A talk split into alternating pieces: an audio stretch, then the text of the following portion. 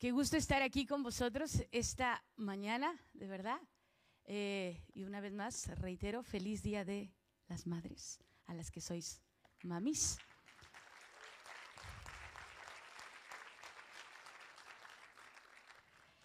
Y bueno, a mí me ha tocado algo maravilloso que es el tema de la reconciliación en las doctrinas de la cruz. Que sepáis que estamos en una serie que son las doctrinas de la cruz. ¿Quién lo sabía? ¿Quién está perdido? No te preocupes, vamos a orar por ti para que seas encontrado. Las doctrinas de la cruz y es, mm, algo espectacular poder hablar de todo lo que sucedió en ese momento en que Cristo muere en la cruz. Y ya se ha hablado de lo que es la justificación, ya hemos hablado de lo que es la santificación. También, a ver quién me dice otra que hemos hablado. La sustitución, a ver qué más. Eh, la propiciación, muy bien. Y otra más. La santificación, sí, de la que habló Antonio. Y bueno, todas estas cosas que sucedieron en la, en la cruz, en el caso, por ejemplo, de hablar de justificación, pues ah, Él nos hizo, nos hizo justos por su sangre. Él nos, éramos culpables, Él nos perdonó y ahora ya no tenemos esa culpabilidad estábamos totalmente sucios, hablando de la santificación, sucios, y Él vino y nos lavó y nos puso una túnica nueva, limpia, totalmente puros. Y esa es la santificación. Y bueno, Todas esas doctrinas son espectaculares, maravillosas y yo te invito a que las veas. Están colgadas en nuestra página de YouTube, ahí puedes verlas y puedes repasarlas y puedes ah, hacer tu estudio y yo te de verdad te recomiendo que profundices en lo que son las doctrinas de la cruz. Y antes de comenzar, me encantaría que orásemos, porque Ah, puedo hablar mucho y todo lo que quieras, pero lo que anhelo es que este mensaje pueda quedar en tu corazón y pueda traer fruto. ¿Te parece? Y yo sé que ya estás sentado cómodamente, pero te voy a invitar a que te pongas en pie. Gracias. Y vamos a orar, vamos a pedir al Espíritu Santo que Él nos revele más de su palabra que nos revele más de sus misterios.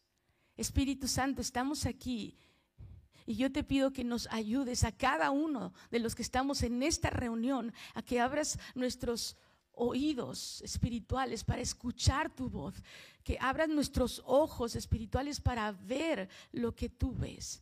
Que tú nos ayudes esta mañana a entender más de tu palabra, que tú me ayudes a mí a compartir tu corazón. En tu precioso nombre, Jesús. Amén. Amén. Puedes sentarte. Gracias por orar conmigo. Hablando de la reconciliación, que es la doctrina que, que voy a compartir esta mañana, la definición, una de las que encontré, el significado bíblico, dice, se interpreta como la acción de arreglar y volver a establecer el acuerdo entre dos o más partes que fueron separadas por falta de acuerdos tanto personales como ideológicos e incluso morales y éticos. Separación de dos personas, de dos se separaron, ¿vale? Eso sería la, ah, la definición en cuanto a reconciliación y es el volver a unirse. la palabra reconciliación originalmente se deriva del griego que sería alazo, que se puede traducir o interpretar como cambiar, modificar o alterar. Alazo. Alazo. Entonces, todo esto para poder llegar a la parte de qué sucedió y por qué estamos hablando de reconciliación. Y algo que pensé para poder explicarlo de una manera un poquito más clara es con la historia que todos conocemos, que es del hijo pródigo. Yo sé que habéis escuchado del hijo pródigo, pero vamos a leer la historia un momento para poder hablar de ello con profundidad. Y dice en Lucas 15. Esta es la historia que está en Lucas 15. Si tienes tu Biblia, pues te invito a que la abras. Si tienes tu móvil, enciéndelo y no te metas en Instagram porque te despistas un momento, ¿vale? Entonces, vamos a ir, dice, cierto hombre tenía dos hijos. El menor de ellos le dijo al padre, padre, dame la parte de la hacienda que me corresponde. Y él le, él le repartió sus bienes. Les repartió a los dos. Es interesante porque lo pidió uno, pero se lo repartió a los dos. Y dice que no muchos días después, el hijo menor, juntándolo todo, partió a un país lejano y ahí malgastó su hacienda, viviendo perdidamente. Cuando lo había gastado todo, vino una gran hambre en aquel país y comenzó a pasar necesidad. Entonces fue y se acercó a unos de los ciudadanos de aquel país. Y él lo mandó a sus campos a apacentar cerdos y deseaba llenarse el estómago de las algarrobas que comían los cerdos. Pero nadie le daba nada. Entonces, volviendo en sí, dijo, ¿cuántos de los trabajadores de mi padre tienen pan de sobra? Pero yo aquí perezco de hambre. Me levantaré e iré a mi padre y le diré, Padre, he pecado contra el cielo y ante ti. Ya no soy digno de ser llamado hijo tuyo, hazme como uno de tus trabajadores. Y levantándose, fue a su padre, y cuando todavía estaba lejos, su padre lo vio y sintió compasión por él. Y corrió, se echó sobre su cuello y lo besó. Y el hijo le dijo, Padre, he pecado contra el cielo y ante ti, ya no soy digno de ser llamado hijo tuyo. Pero el padre dijo a sus siervos, pronto, traed la mejor ropa y vestidlo, y poned un anillo en su mano y sandalias en los pies, y traed el becerro engordado. Matadlo y comamos y regocijémonos, porque este hijo mío estaba muerto y ha vuelto a la vida. Estaba perdido, ha sido hallado. Y comenzaron a regocijarse. La historia sigue y habla del otro hijo, pero ahora no vamos a hablar de él por este momento. Solamente vamos a hablar de este hijo menor que se fue de casa. Y para mí este es el mejor ejemplo, uno de los mejores ejemplos en cuanto a lo que es la reconciliación. Vamos a hablar primero de la separación. El hijo pues estaba en casa y llega ese momento en que le pide, dame mi herencia. Es extraño porque la herencia se supone que se da cuando alguien muere. Pero el padre todavía no moría y aún sin embargo el hijo dijo, dame mi dinero, me voy. Y el padre, yo supongo que le dolió, dice, wow, se quiere ir. Pero no se lo negó y se lo dio y se fue. Se fue muy lejos. Ahora, yo quisiera que, ah, como hace calor, ¿verdad que hace calor o son mis nervios? Hace calor. Y como no quiero que nadie se duerma, pues vamos a poner ejemplo, ¿vale? Porque nosotros somos em, los predicadores de la calle y que ilustramos el mensaje. Entonces, para que nadie se duerma y poder hacerlo muy claro, voy a pedir a los voluntarios que que he buscado, que son los de la tienda Apple, no, no es cierto, son los de Amistad Cristiana, que todos traen la camiseta azul, que vengan, por favor. Gracias por mis voluntarios. Eje, gracias. Sí, son un pocos, es que necesitaba 400 mil. Aquí están. Muy bien. Aquí están mis colaboradores, vale. Excelente. Y a Arnold, ¿te ha tocado ser mi voluntario a fuerzas? Porque eres el más alto, eres hijo del Altísimo. No puedes negarlo. Aquí ponte, por favor. Y este es el que va a representar al Padre, ¿ok? Hijo del Altísimo. Y vamos a buscar a un hijo, aquí está un hijo. Eh, acuérdate que son dos hijos. Entonces tenemos a un hijo y vamos a buscar a otro hijo. A ver, ¿dónde estará mi voluntario a fuerzas? Eh, tú que me estás mirando atentamente. Qué majo. Es que, es que vienes de negro. Tengo aquí al hijo menor y al hijo mayor. Y aquí tenemos al padre. Y todos estos van a ayudarme porque he traído algo. Ahí detrás hay unos muros y cada uno coge uno y lo pone enfrente de ti. Y ahora vamos a hablar del el hijo menor que le pidió al padre hacer algo, dame el dinero. Y después de que ven aquí, por favor, no tengas miedo, no muerdo. A veces sí, pero hoy no. ¿Y tú te llamas? Andrés. Muy bien. Andrés le pidió el dinero a tu padre. ¿Me lo das, por favor? El padre se lo dio. Tú dale algo, tú dale algo. Dale todo, la pasta, basta. Y te vas. Quiero que te pongas allá arriba, lejos, mira, en la parte de arriba, donde está el extintor. ¿Vale? Allá estás, en una tierra lejana, muy lejana. Uh, sí, fuera, no, no te vayas fuera, ahí arriba. Muy bien. El hijo mayor se quedó, estaba aquí, ¿vale? Después hablamos de él. Y ahora, ¿qué es lo que pasó con estos dos? Él está lejos y dice la historia que acabamos de leer que él se gastó en pocos días todo. Se quedó sin nada, cero. Más pobre que los pobres. ¿Mm? Imagínate, tenía tanta hambre que allá en, en, aquel lugar dice que llegó una hambre terrible y él quería comer lo mismo que comen los cerdos. Yo no sé si has estado cerca de los cerdos.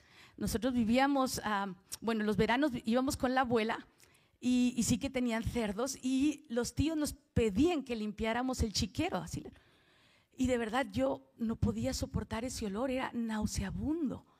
Pero imagínate al joven hijo de este hombre allá queriendo comer lo mismo que ellos. Y mientras estaba ahí, en esa condición, estaba literalmente separado, muy, muy lejos de su padre. Ahora, ¿qué es lo que ha hecho división? Y yo quiero que representemos así al hijo pródigo como el mundo en general. El mundo en general se ha apartado. ¿Quién fue el que hizo la división? ¿Quién se fue lejos? ¿El padre o el hijo? El hijo se fue lejos, allá, a vivir como le daba la RG, la Real. Hizo lo que quiso. Cuando habla de la palabra aquí perdidamente, es que hizo cosas terribles. Y en muy poco tiempo, él se acabó toda su herencia, en muy poco tiempo. Ahora, esto es lo que nos separa de Dios y por eso quería pedir a todos mis amigos a que me ayudaran con este muro de separación para que nos quede muy clara la situación que está viviendo el mundo actualmente, lejos de Dios, con un muro que nos separa. En Isaías 59, del 2 al 4, dice, pero vuestras iniquidades han hecho separación entre vosotros y vuestro Dios. Y vuestros pecados le han hecho esconder su rostro de vosotros para no escucharnos, porque vuestras manos están manchadas de sangre y vuestros dedos de iniquidad, vuestros labios hablan mentira vuestra lengua murmura maldad.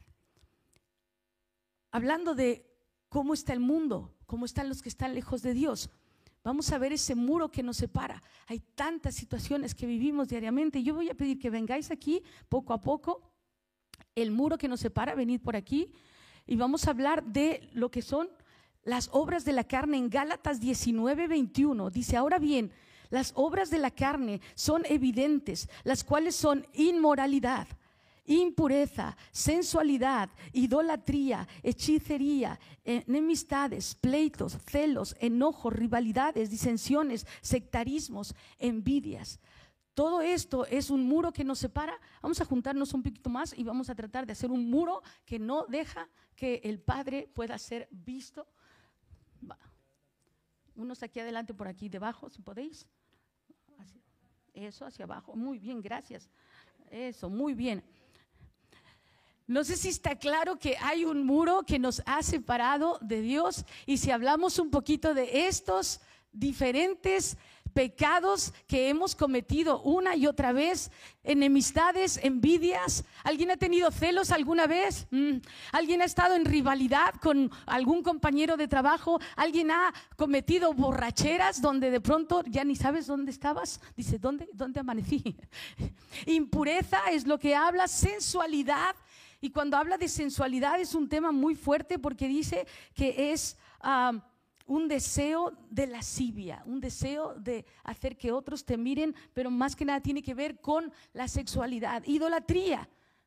Muchos dicen, no, yo no cometo, yo no soy idólatra, yo no tengo ninguna imagen, pero ni siquiera tienes que tener una imagen para tener idolatría en tu corazón.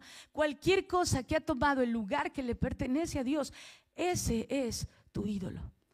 Si te levantas en la mañana y lo primero que anhelas es ver el Facebook, el Instagram, si lo primero que anhelas en la mañana es algo que no tiene que ver con Dios, ese es tu ídolo. Y hay muchas formas de tener idolatría. Puede ser tu misma familia, pueden ser hasta tus amigos o tus hijos. Idolatría. Los pleitos, alguien ha tenido pleito alguna vez, te peleas con Raimundo y medio mundo.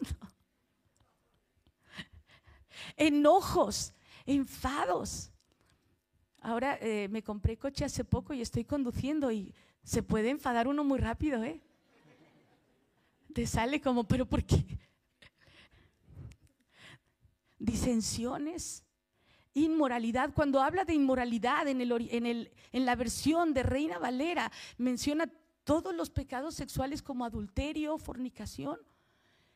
En la calle casi siempre que hablamos de estas cosas y digo, bueno, dentro de los pecados está el adulterio. No, yo no soy adúltero, yo no estoy casado, pero vive con la novia pero no es adúltero. Le digo, pues es que cualquier tipo de sexo fuera de matrimonio es adulterio o fornicación. Todas estas cosas, todos estos pecados nos separan del Padre de misericordia.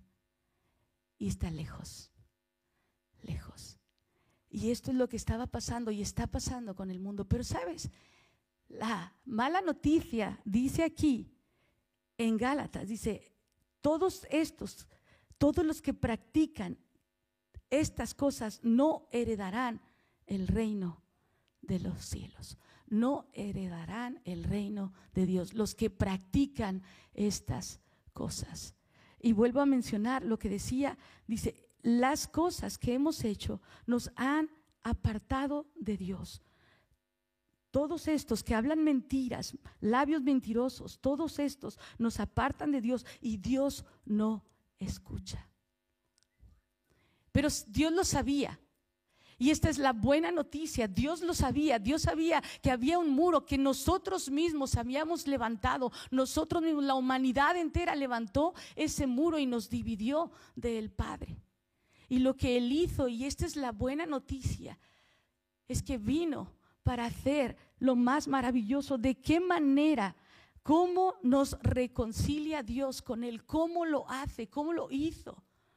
Pues en Efesios 2.16 dice, y mediante la cruz, Él vino a reconciliar con Dios a ambos en un solo cuerpo, matando en ella las enemistades, vino y anunció las buenas nuevas de paz a vosotros que estabais lejos y a los que estaban cerca porque por medio de Él los unos y los otros tenemos entrada por un mismo espíritu al Padre.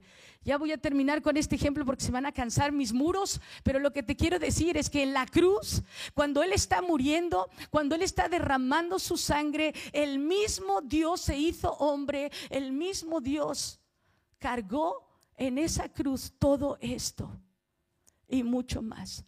Quiero que te imagines un momento, yo hubiese querido traer una cruz, no, no se pudo, pero quiero que te imagines en la cruz. Él está cargando con tu pecado y mi pecado, con los pecados de los que están muy, muy lejos, los pecados de las que están cerca. Cargó con todos los pecados de la humanidad en la cruz. Y mientras está ahí, te está mirando y dice, lo haré por ti. Y mientras derrama su sangre, Él empezó a derribar el muro él empezó a derribar cada uno de los pecados que tú y yo cometimos. Él empezó a romper ese muro. En la cruz es donde Él lo rompió. En la cruz es donde dijo, no más, no más enojos, no más disensiones, no más inmoralidad. Fue en la cruz donde Él quitó tu enemistad y tu sectarismo, las, las tantas religiones que hay que no tienen nada que ver con Él. Él vino y rompió con todo eso. Él vino a romper con tu y vino a romper con toda rivalidad. Gracias, gracias.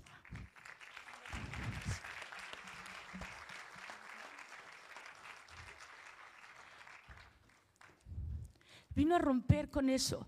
Murió en la cruz, derramó su sangre y ya lo hizo. Pero sabes qué? El Padre dio a su Hijo en la cruz para que ahora todos puedan estar cerca. El Padre lo hizo para que ahora el que está lejos y el que está aquí, más, más cerca que el que está lejos, todos puedan tener intimidad con Él. La realidad es que Dios quiere que tú y que yo vivamos cerca de Él. Pero no cerca, no, no nada más en su casa, quiere que estemos cerca de Él, que tengamos intimidad con Él, que lo amemos, que, hablemos con Él, como Adán en el jardín, caminaban, hablaban, tenían esa intimidad. Así quiere Dios que tú y yo tengamos intimidad.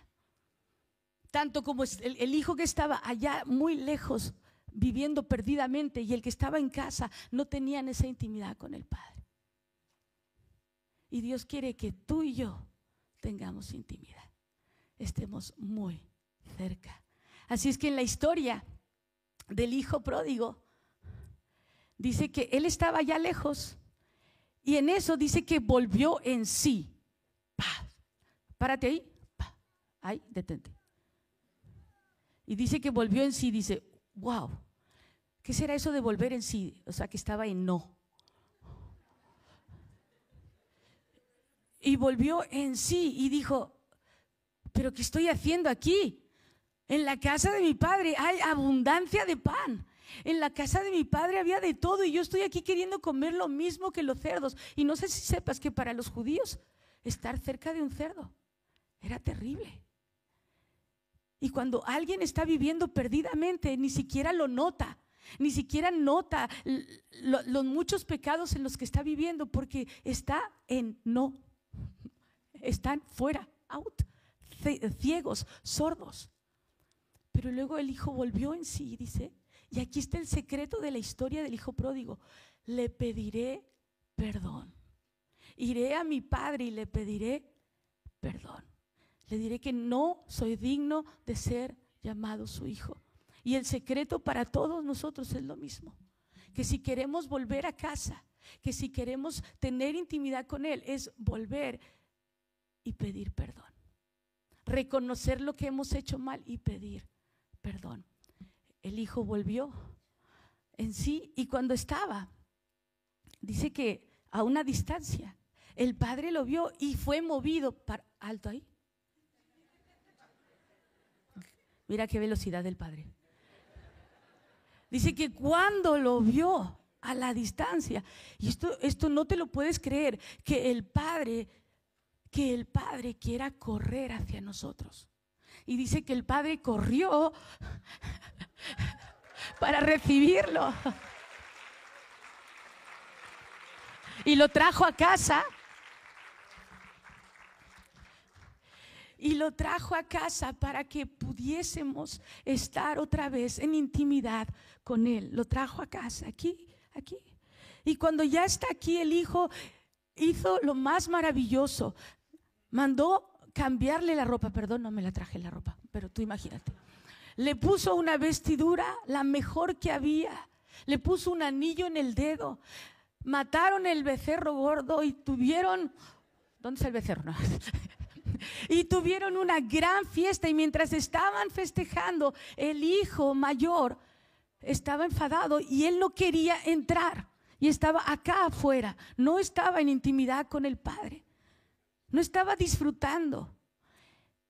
Y yo quiero poner estos dos ejemplos. Sí que hay quienes están muy perdidos allá afuera queriendo comer o comiendo lo mismo que los cerdos. Pero también hay gente dentro que aunque está dentro no tiene intimidad con el Padre. Y no está disfrutando de lo que Él tiene para darte. Pueden ser muchísimas razones. Tal vez tienes alguno de los muros de los que he hablado y eso te impide estar en comunión íntima con el Padre. Así es que yo te pregunto, ¿cómo estás tú? ¿Cómo está tu relación? El Padre sigue esperando por ambos, por el que está lejos, por el que está más cerca. Gracias.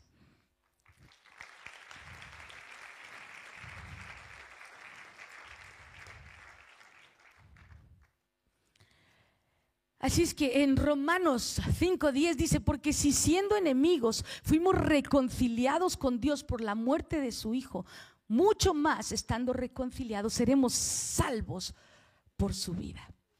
Salvos por su vida, derramó toda su sangre, resucitó al tercer día, está sentado a la diestra del Padre y te está diciendo, si eres mi enemigo, yo te quiero hacer mi amigo. Él no quiere que sigamos teniendo un letrero que dice enemigo se busca. Él quiere que seamos amigos, amigos de Él. Él ya lo hizo todo en la cruz, ya pagó, ya derramó su sangre, ya lo hizo.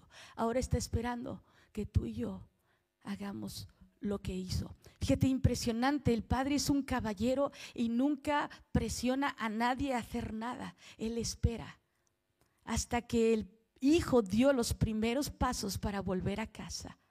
Es cuando sucedió la reconciliación. Y lo que Él está diciéndonos esta mañana es que para Él poder reconciliarte con Él necesitas tú dar el primer paso. Impresionante, ¿verdad? Ella lo hizo todo, ya lo pagó, pagado está. Y ahora te está diciendo, ven, reconcíliate conmigo. Fíjate, un, tenemos un montón de historias, ¿no? De, testimonios y yo creo que tendríamos que escribir como una bitácora de, testimonios, porque Dios está moviéndose, pero con una, bueno, maravilloso. Y te voy a contar uno de los más antiguos porque alguien me dijo, ¿y qué es lo que de los testimonios de la calle que más te ha impactado? Pues hay muchos, ¿no? Y digo, ¿cuál? ¿Cuál? Pero hablando de reconciliaciones, y no sé si lo he contado una vez aquí en Amistad, pero si ya lo conté, es como que no lo he contado, ¿vale? Este hombre Ernesto.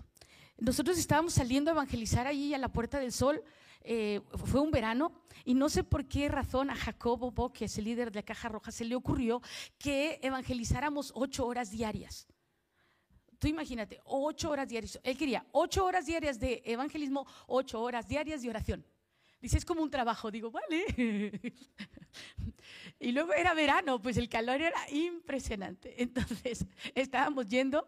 Lo que hacíamos era dos personas, porque tenemos una sala de oración, dos personas orando y dos personas eh, evangelizando. Era para que se equilibrara bien, ¿no?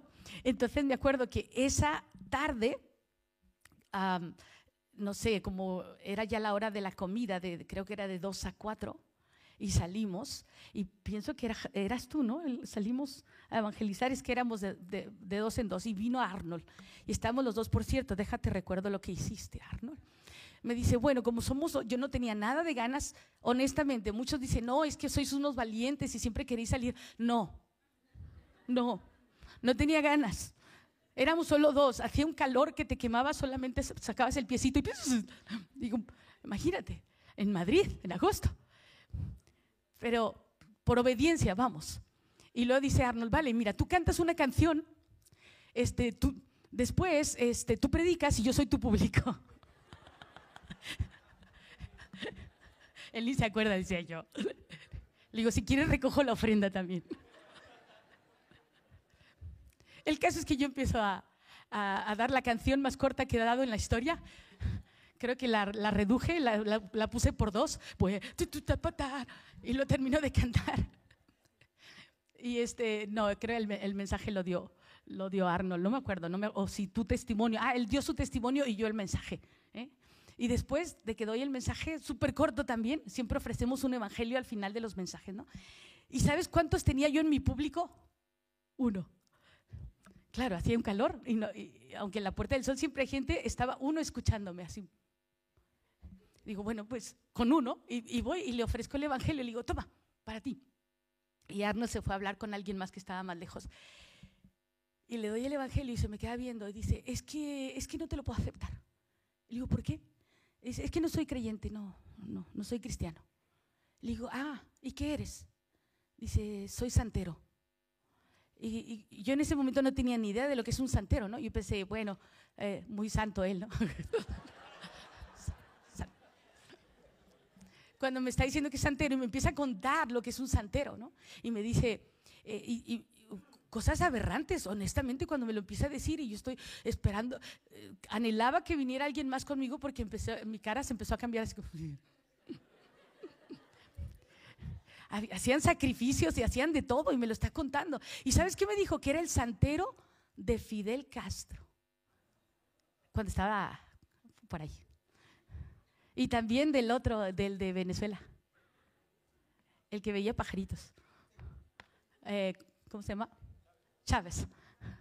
De Hugo Chávez, que era su santero personal. y que él estaba aquí en Madrid ah, eh, por un tiempo. Entonces cuando me empieza a contar todo eso, le digo, ah, y yo estoy así escuchándole, le digo, bueno Ernesto, y, en eso viene la valentía de parte del Espíritu Santo y le digo, y entonces si te mueres hoy, ¿a dónde vas? Porque es lo que le preguntamos a todos, ¿no? Pues claro, al infierno. Le digo, ah, no que esperaba que alguien me contestara así tan rápido, ¿no? Le digo, ¿y, quieres ir ahí? Dice, pues claro que no, pero, pero tengo que ir ahí porque yo le vendí mi alma al diablo. Le digo, ¿se la vendiste? Sí, sí, y de hecho el diablo ya me ha mostrado el infierno y todo. Y, me empezó a describir un poco del infierno que, que, el diablo le había mostrado. Digo, pues sí, así es.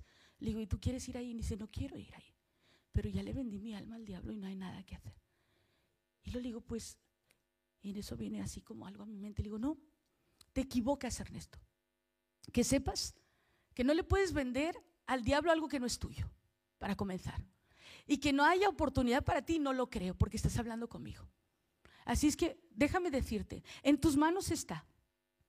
Y dice, no, es que no puedo. Le digo, sí, mira, ¿qué tal? Le digo, ¿por qué no te entregas a Cristo? Dice, no me puedo entregar a Cristo, porque si lo hiciera, entonces vendrían todos los demás santeros y me matarían. Mm. Y en eso digo, bueno, espera, Ernesto, ¿te gusta lo que haces? ¿Te gusta la vida que llevas? Aborrezco la vida que hago. La que, la que llevo no me gusta. Y digo, bueno, entonces se me enciende la bombilla. ¡Tin! Ya sé, Ernesto entrégale la vida a Cristo, vienen los santeros y te matan y te vas al cielo.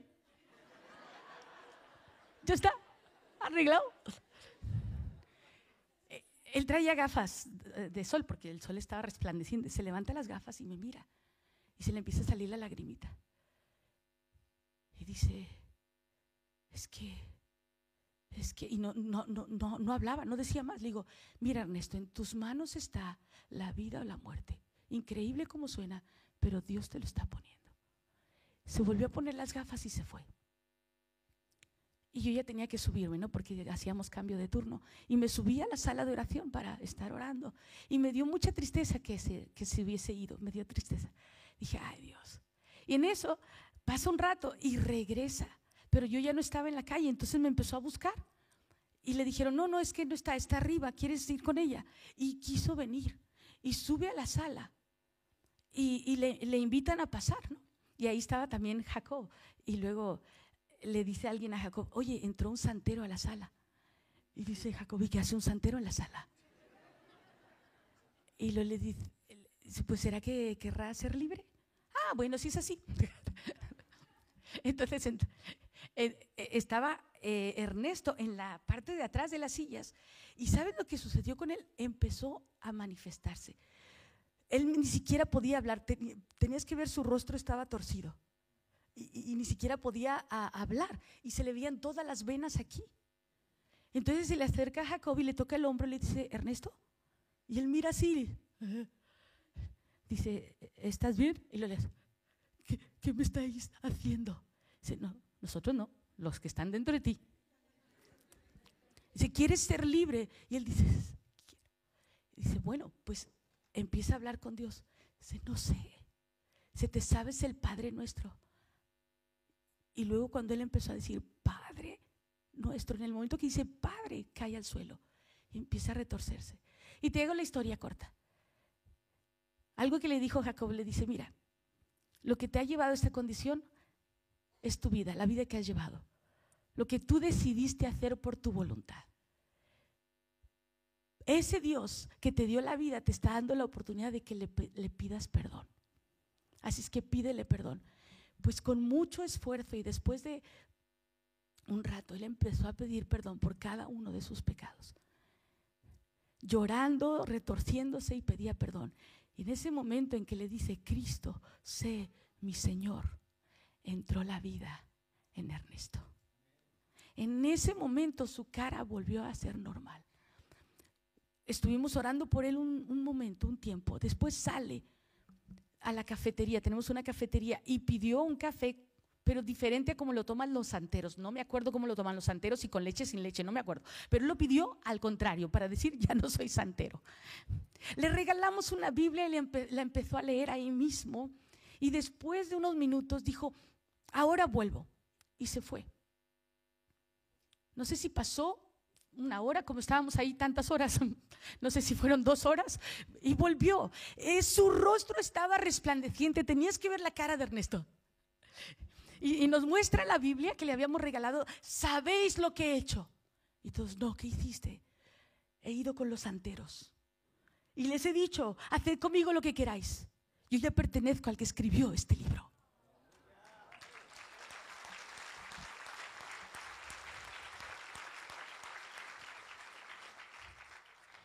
Un hombre reconciliado con Dios.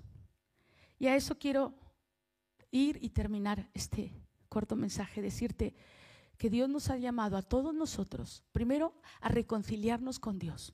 A que si estamos muy lejos como el Hijo pródigo, haciendo las cosas que sabemos que no debemos hacer, que hoy es el día de volver en sí y pedirle perdón al Padre. Hoy es el día de decirle, no más, no quiero seguir igual.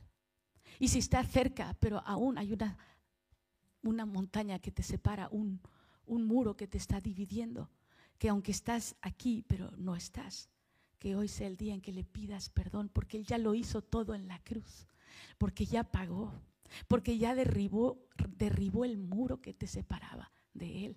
Y además tienes que venir y pedirle perdón. Lo mismo que hizo Ernesto ahí en esa sala de oración, pidió perdón. Y en ese instante el muro se derribó. En ese instante quedó libre. Y Él quiere que tú y yo vengamos a Él y le pidamos perdón. Mira, Ministerio de reconciliación es lo que Dios quiere que todos nosotros tengamos. Después de ser reconciliados, si ya has sido reconciliado con Él, si ya tienes esa estrecha relación con el Padre, ahora Él te ha dado a ti un ministerio y a mí un ministerio. ¿Tú crees que solo los de la caja roja tienen el ministerio de la reconciliación, de ir y hablar con los que están en la calle? Pues no. El ministerio de reconciliación es para todos. Cada uno de los que hemos sido reconciliados, que estamos en casa con el Padre, cada uno nos ha llamado Dios al ministerio de la reconciliación. Segunda de Corintios 5, 17 y 18 dice, de modo que si alguno está en Cristo, nueva criatura es. Las cosas viejas pasaron y aquí todas son hechas nuevas. Y es, todo esto procede de quién? De Dios. Que todo es hecho nuevo. Si tú habías estado lejos, si tú vivías queriendo comer lo mismo que los cerdos o comiendo lo mismo que los cerdos y has sido reconciliado y estás en casa, entonces a ti Dios te dice, ve y ayuda a los que están lejos. Ve y habla con ellos. Te ha dado eso, dice y nos dio el ministerio de la reconciliación, a saber que Dios estaba en Cristo reconciliando al mundo consigo mismo, no tomando en cuenta a los hombres sus transgresiones, y nos ha encomendado a nosotros la palabra de la reconciliación. Cristo muere en la cruz y en ese momento Él reconcilia todas las cosas con Él mismo te reconcilia a ti que estabas perdido con Él mismo. Y ya que lo hizo, ahora a todos nos da el ministerio de la reconciliación. Te está diciendo a ti, ¿por qué no vas y le hablas a tu vecino? ¿Por qué si ya conoces lo que está, lo que es estar en intimidad con el Padre, lo que es hablar con Él, lo que es disfrutar de los beneficios del amor inmesurable del Padre, ¿por qué no vas y le hablas a tu jefe? A tu jefa? ¿Por qué te es tan difícil hablarle al que te vende el pan todos los días? ¿Por qué te es difícil hablarle a tu portera? ¿Por qué te es difícil hablarle a tal vez al que no conoces, pero le dices, hay un Cristo que te ama y que quiere que vengas a casa? Los que están lejos, que están viviendo perdidamente, si mueren así, estarán perdidamente en el infierno, eternamente lejos. Y Dios no quiere eso, por eso murió en la cruz, para que nadie se pierda, para que todos procedan al arrepentimiento. Por eso murió en la cruz. ¿Qué te parece si nos ponemos en pie un momento? Segunda de Corintios 5:20 dice, por tanto, todos nosotros somos embajadores de Cristo, como si Dios rogara por medio de nosotros en nombre de Cristo. Os rogamos, reconciliaos con Dios. Hemos tenido tantas conversaciones en la calle. Anoche mismo estábamos ahí en, en, Jacinto Benavente hablando con la gente. Y me acuerdo que estaba con una pareja de españoles, le, le repartimos las postales que hemos hecho de las provincias y ellos muy emocionados con las postales, wow, dice, wow, me encanta, me encanta. Y les empiezo a, a presentar a Cristo. Y en ese momento final en que le digo, ¿te preocuparía que si mueres hoy en la condición en que estás, te fueras al infierno? Me dice. Y dice la chica, bueno, es lo que toca. me, entró, me entró un dolor. Y dije, no, no es lo que toca. Imagínate que vas por un camino y sabes que al final hay un precipicio y vas a morir. ¿Te gustaría seguir por ese camino? Dice, pues no. Pues te invito a que te detengas, que no sigas por ahí. Te invito a que vengas a Jesús y le pidas perdón. Eso es lo que Dios te ha llamado a ti y a mí a hacer con todos. Que no sigan por ahí, que regresen como si, como, imagínate que Cristo está dentro de ti suplicando a los demás que no sigan por ahí, que no estén perdidamente, que vengan a casa. Cada uno de nosotros somos embajadores de Cristo. Cada uno de los que hemos sido reconciliados somos embajadores de Cristo. Tú eres su embajador. Yo no puedo ir a donde tú estás. En el lugar de tu trabajo no podemos ir, pero tú sí. Tú eres el que les tiene que hablar de quién es el camino, quién es la verdad y quién es la vida. Recuerda eso, que es por medio de Él que Él quiere reconciliar todas las cosas. Va a llegar el momento cuando Él vuelva, que todo el universo que ahora mismo está enemistado, no sé si sepas que la tierra misma está enemistada, está en maldición por causa del pecado, la tierra misma está en maldición. Pero llegará el momento en que Él reconcilie todo el universo con Él. Pero ahora mismo te está invitando a ti, número uno, a que te reconcilies. Y es mi primer llamado para ti. Que si estás aquí y no te has reconciliado con Dios, que si estás aquí y sabes que si mueres, no irías al cielo, este es el momento de pedirle perdón. Este es el momento de volver en sí y decirle, aquí estoy. Si tú das el primer paso, el Padre corre hacia ti y te abraza. Así es que yo voy a pedir a los que están ah, encargados de orar que vengan unos por este lado, por favor, y otros por este lado, porque voy a hacer dos llamados. Y el primer llamado es para los no reconciliados, los que sabes que estás lejos, sabes que estás igual que el hijo pródigo. Si es así, si sabes que estás igual que el hijo pródigo, que estás viviendo perdidamente, este es el momento de decirle perdóname, perdóname, sálvame y cámbiame. Y el otro llamado es para aquellos que no están haciendo el ministerio de la reconciliación. Aquellos que no están todavía obedeciendo a eso que Dios te ha llamado a hacer, a reconciliar, a decirle a los otros, aquí está el Padre, ven a casa, vuelve. Si tú eres de esos, también te hago este llamado. Pide perdón por no haber obedecido la voz del Padre, por no haber hablado con ese denuedo a todos los que están lejos. El ministerio de la reconciliación es tuyo y es mío. Cierra tus ojos un, momento, vamos a orar. Ahí como estás, ojos cerrados. Considera cómo estás. Considera cómo estás. Cómo está tu corazón. Considera cómo estás.